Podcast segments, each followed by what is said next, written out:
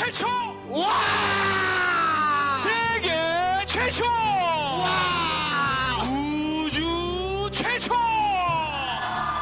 정신무장 버라이어티 꼴찌들의 독한 승리 꼴통쇼!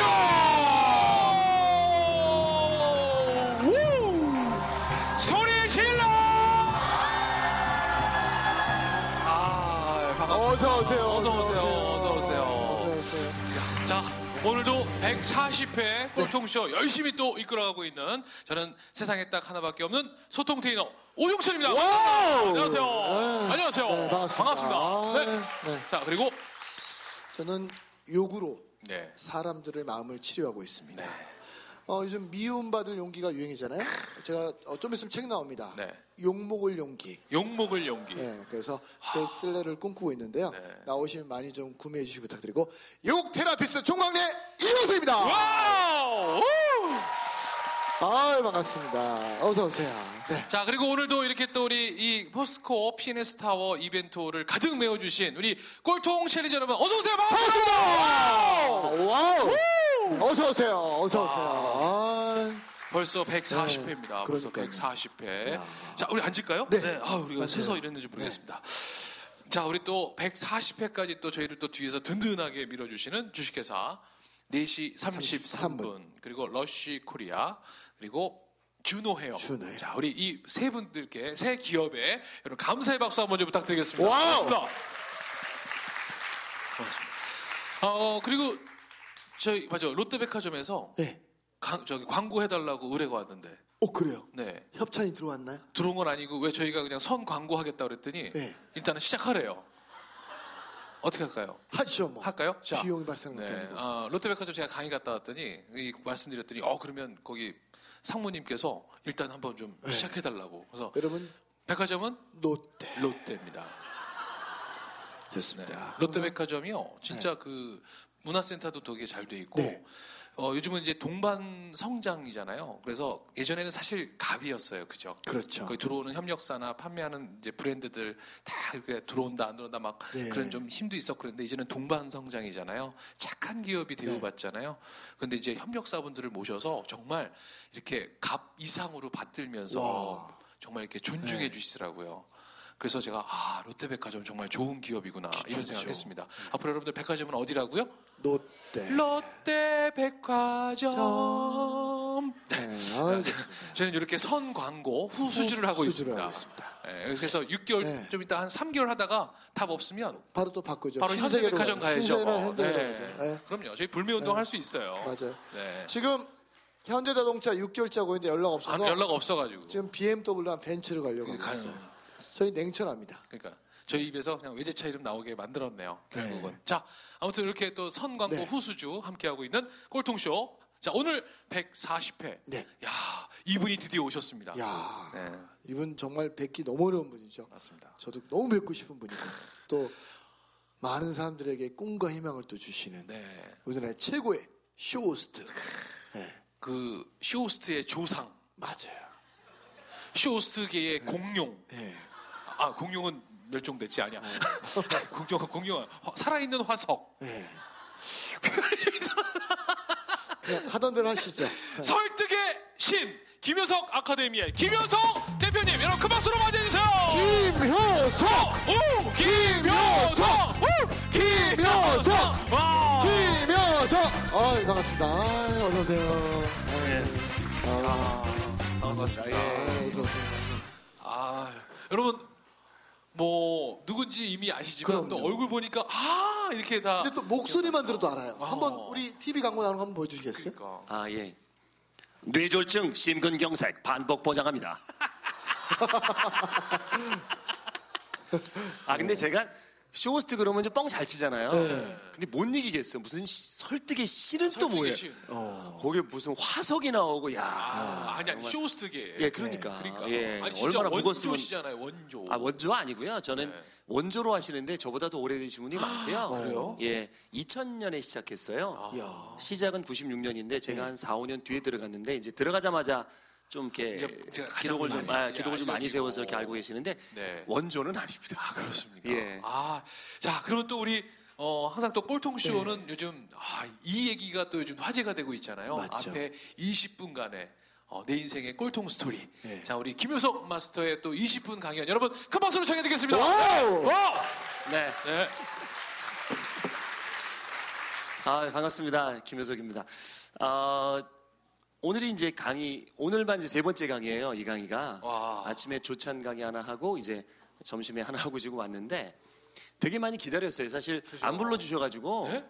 어. 아니, 사실 아니, 저한테 140회 동안을 왜 안 불러주셨어요? 아니 연락이 왔는데 제가 네. 해외에 있을 때 예. 대표- 우리 대표님께서 문자를 주신 건데 제가 해외에 좀 오래 있었거든요. 이따가 들어오니까 이제 그 문자들이 다 또 체크돼서 그래서 아 너무 죄송한 거예요. 아, 아니 그 친하거든요 두 분 다. 그래서 이제 우연하게 뭐 일이 있어서 전화했는데 갑자기 꼴통쇼 나오라고 해서 기다렸죠 저는. 그래서 야 이제 나오는구나 했는데 그리고 소식이 없는 거예요. 맞아요. 아니 내일이 강인데 네. 뭐 소식이 없 전화도 안 받고 그래갖고 문자를 남겼는데 그 한참 지나서 전화 왔더라고 미안하다고 그래서 이건 뭐지 진짜 꼴통이구나 이러고 죄송합니다. 그래서 또 오정철님한테 그냥 뭐 일 있어서 전화했죠. 괜히 있는 척하면서 예, 없는데 그랬더니 또 말씀해 주시길래 왔습니다.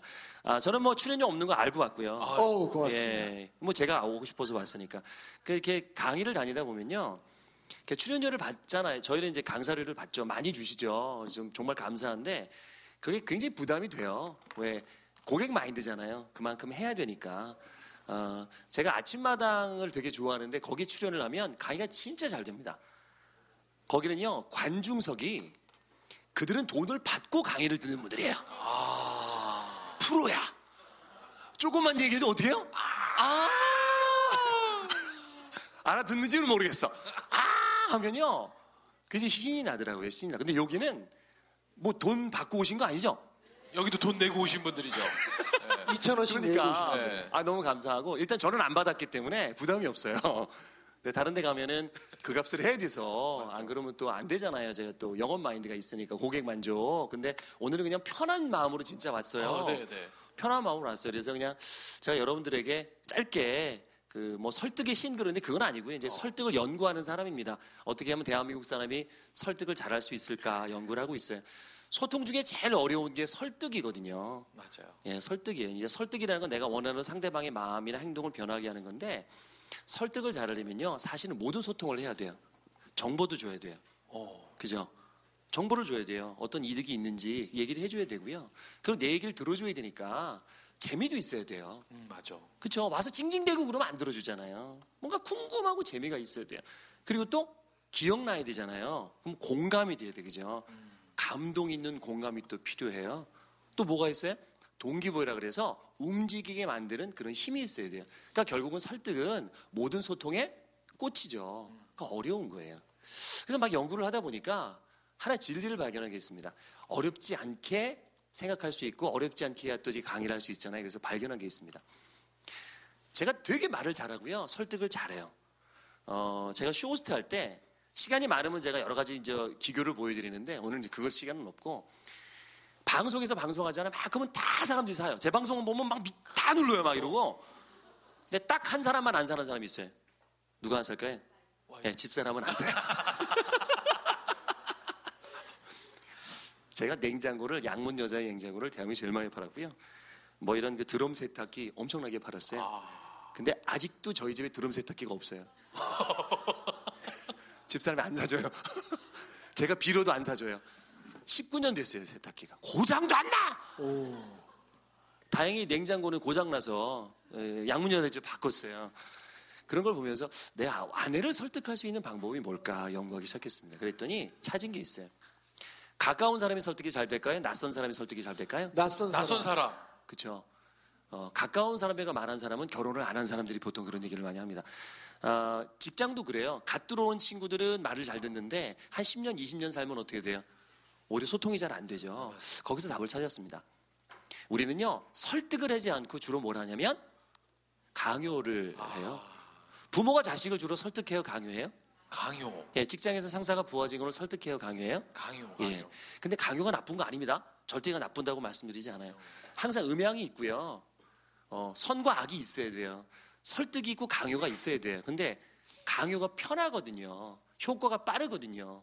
그렇잖아요. 전쟁이 났는데 언제 설득해요? 야, 지금 저기 쳐 쳐들어오는데 네가 좀 나가봐야 되지 않겠냐? 잘 생각해봐라. 한번 생각해봐. 안 되잖아요.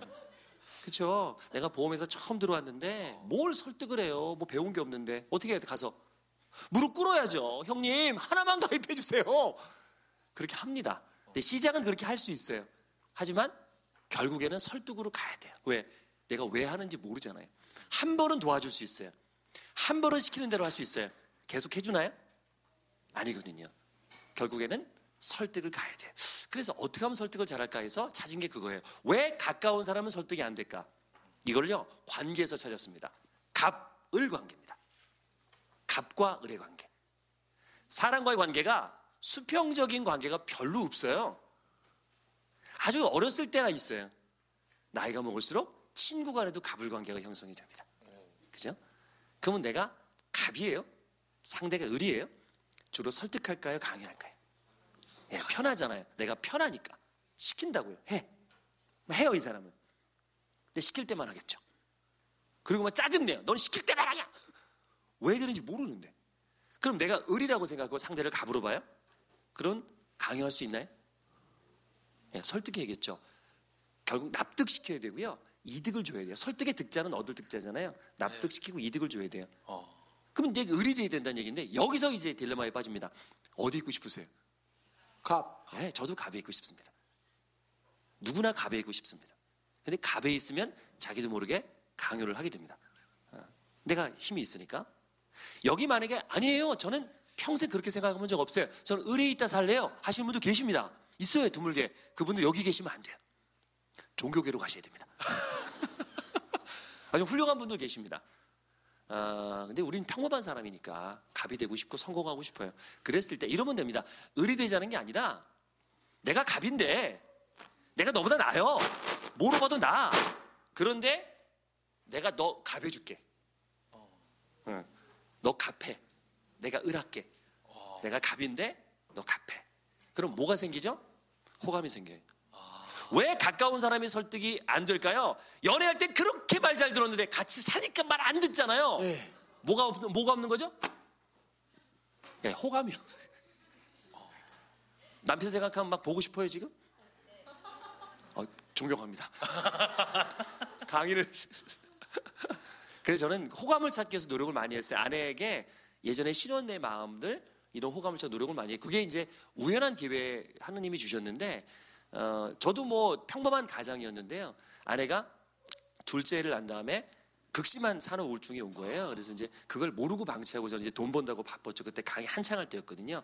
근데 이제 새벽에 제가 잠기가 밝은데 아, 무슨 이상한 소리가 나는 거예요. 그래서 이제 눈을 탁 떴는데 아내가 이어가는 거 되게 싫어요. 이런 얘기 하는 거. 예전에도 아침마당에서 얘기했더니 막 되게 창피하게 하더라고요. 근데 아, 뭐 실제 있었던 일이니까 소리가 막 나 눈을 탁 떴는데 아, 넥타이로 제 넥타이로 목을 메고 있는 걸 봤어요. 예, 일곱 번을 맸더라고요. 어, 그걸 알고 제가 이제 인생이 바뀌었어요. 오. 얼마나 힘들었으면 그랬을까. 그래서 아내가 만약에 죽었다고 생각해 보세요. 우울증으로 제가 직업이 뭐죠? 예, 설득 강사잖아요. 예. 근데 아내가 우울증으로 자살을 했어요. 제가 강의할 수 있나요? 예, 하면 안 되죠. 어, 하면 안 되죠. 어, 그제 인생은 끝나는 거예요. 그래서 모든 스케줄을 접고 원래 입원 시켜야 되는데 제가 입원 안 시키고 옆에서 24시간 지키면서 6주 동안 고생을 해서 회복을 시켰어요. 예, 거의 다 회복을 시켰어요. 그러니까 병원에서 놀래더라고요. 그러면 네. 그럴 때 어떻게 우리가 해주는 게 회복하는데 좋은 도움이 되나요? 완전히 을이 되는 거죠. 어. 그래서 예전 신혼 때, 그러니까 얘기하면 좀 조금만 긴데 네. 제가 좀 그 어떻게 하다 여기까지 왔는지 모르겠는데 네. 마음이 편해서 그래요, 제가. 그러니까, 네, 네. 그러니까 돈을 안 받고 오시니까 되게 편하신가 봐. 되게 편해. 어. 응. 그 우울증이 1단계부터 10단계까지가 있습니다. 아, 제가 우울증 공부를 좀 많이 했어요. 근데 10단계는 이제 잘 못 고친대요. 의사들도 너무 갔기 때문에 우울증이 이제 마지노선인데 여기서 이제 자살을 하거나 집단 자살을 해요. 혼자 죽지 않고 같이 죽어요. 그게 진짜 무서운 게 우울증입니다. 그러니까 무조건 죽는 생각만 해요. 그러니까 우울증 환자를 간호하는 게 제일 힘들다고 생각해요. 왜? 일반적으로 일반 암이나 이런 분들은 물론 죄송합니다만은 그래도 본인이 살려는 의지가 있죠. 우울증은요 없어요. 그리고 아주 안 좋은 기운을 가족들에게 줘요. 맞아요. 그래서 정말 힘들어요. 근데 그거를 없애는 방법은 이제 우울증 약이 뭐냐면 우리 그, 그 세포 안에 이렇게 뉴런이 있는데 뉴런 사이에 이그 호르몬이 나와요. 도파민, 세로토닌 이런 게 나와요. 네. 이게 통해야 되는데 이게 나오다가 빨아들여요. 어떤 원인인지 몰라요. 이게 나오다 빨아들여서 이게 전달이 안 되는 거예요. 그걸 못 빨아들이게 만드는 게 우울증, 항우울제예요. 아, 예, 그래서 나가게 하는 거예요. 근데 이게 미미하잖아요. 예, 미미한 나오는 것 자체가 미미한데 그것마저도 빨아들이니까 그래서 그걸 많이 나오게 하는 방법이 있어요. 약물로도 할 수 있는데 그것보다는 도파민이 이제 대표적인 항우울제인데 어, 도파민이 많이 나오고 이 도파민이 마약 같은 거예요. 굉장히 기분이 좋아져요. 이제 연구를 했죠. 언제 나오나 그랬더니 어, 칭찬받을 때 많이 나와요. 기분 좋죠. 예, 그것도 공개적으로 칭찬받을 때.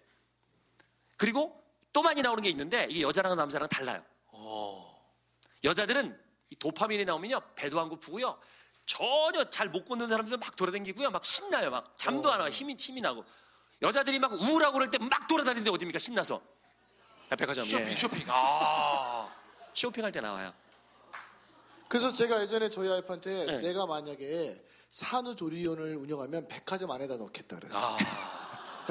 그 남자들은 안 나옵니다 절대 데려가지 마세요 우리는 안 나와요 남자들은 언제 나오냐면 그만큼 나올 때가 있습니다 언제인 줄 아십니까 밤새도록 노름할 때 어. 또는 축구 내기 축구 막 게임 네. 그래서 게임 중독이 남자가 많고 쇼핑 중독이 여자가 많은 거예요. 그 원시적으로 다 증명이 된 겁니다. 옛날에는 원시 시대에는 여자들은 채집을 했잖아요. 어머 고구마네, 어머 옥수수네, 어머 이러고서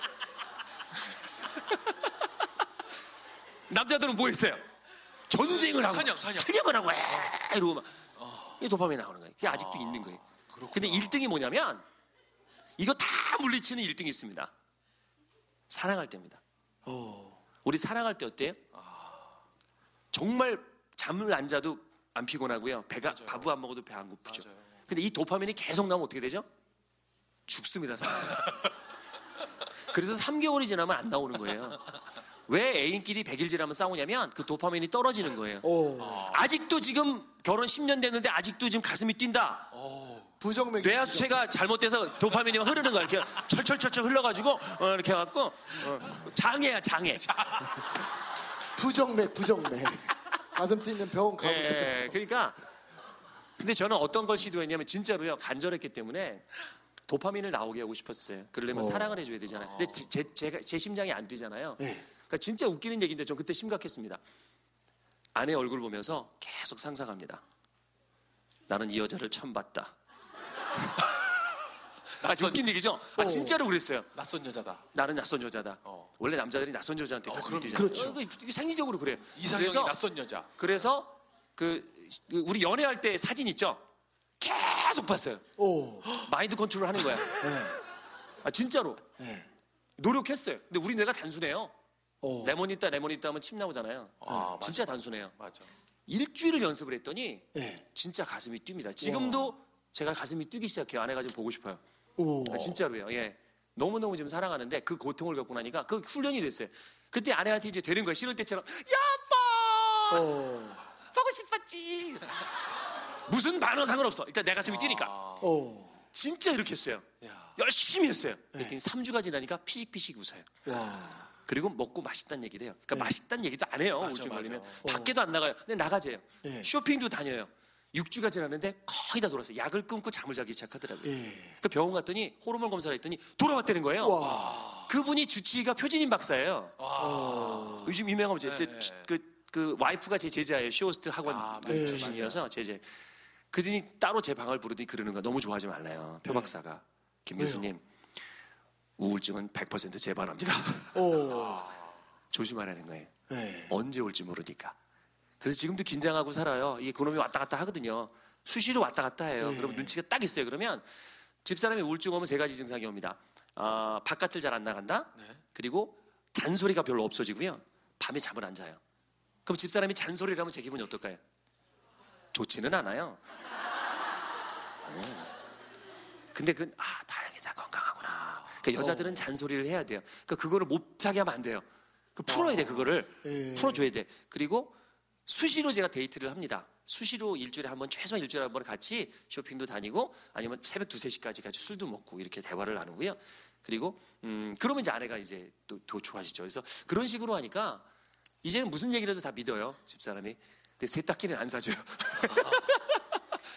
그래서 제가 결론은 이거예요. 누군가를 설득하고 싶다면 정말 간절한다면 내가 뭘 얻을 게 있는 거잖아요. 그죠?